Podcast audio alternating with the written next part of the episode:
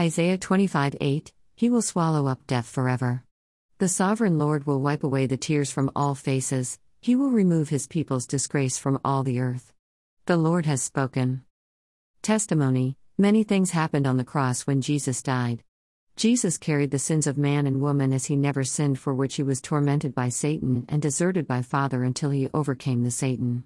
This promise from God is the promise of comfort and sharing of peace to the world. We as human beings are ignorant and innocent, readily falling prey to temptations and tests of Satan. We are weak in our trust in the Lord and wicked to obey the words of Satan. Our knowledge of God is less, for we are not born with the wisdom of understanding of God. We are in earnest need to make an effort to know God.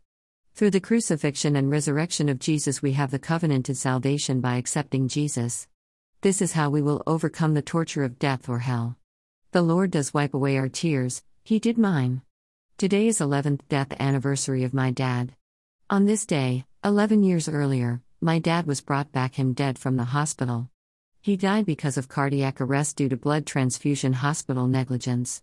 Since 2014, Following my complaint on blackmail to dope me, I hear some claiming as authorities say that he was poisoned to death. In my house, where my father's dead body was laid for mourning, everyone were visiting. I isolated myself, unable to accept his death. I was hoping he'll wake up. My father's advocate made me to take bath and asked me to spend time mourning in front of him. Yet I wasn't able to accept his death. By afternoon, I fell down as I knew for I got up.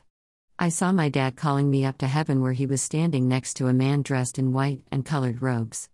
I was seated on his lap sobbing and he wiped my tears. He sent me back and I woke up facing the direction from where my father called me with a big smile.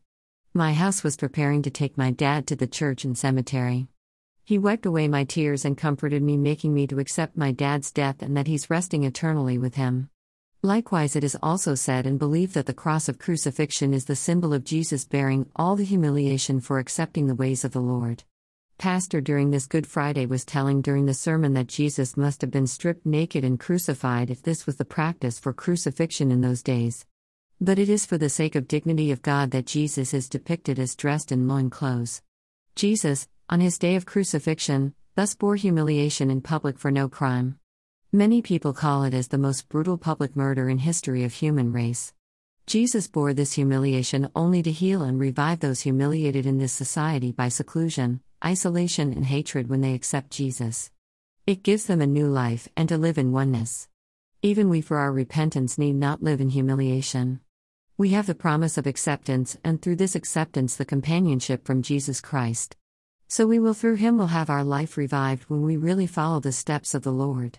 Thus, through the cross, we have the promise of forgiveness of sins, promise of comfort and peace, and promise of healing from humiliation, disgrace, and ailments.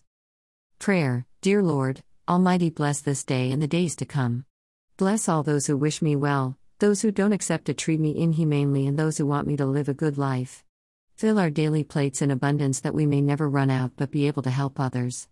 Provide us with long lasting, good and safe roof and clothing. Thank you for what you have provided today. Send down your angels to destroy technology and its illicit activities. Touch us with your healing hands that we may remain in good health.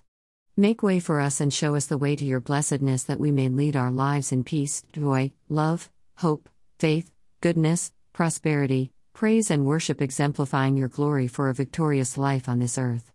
Amen.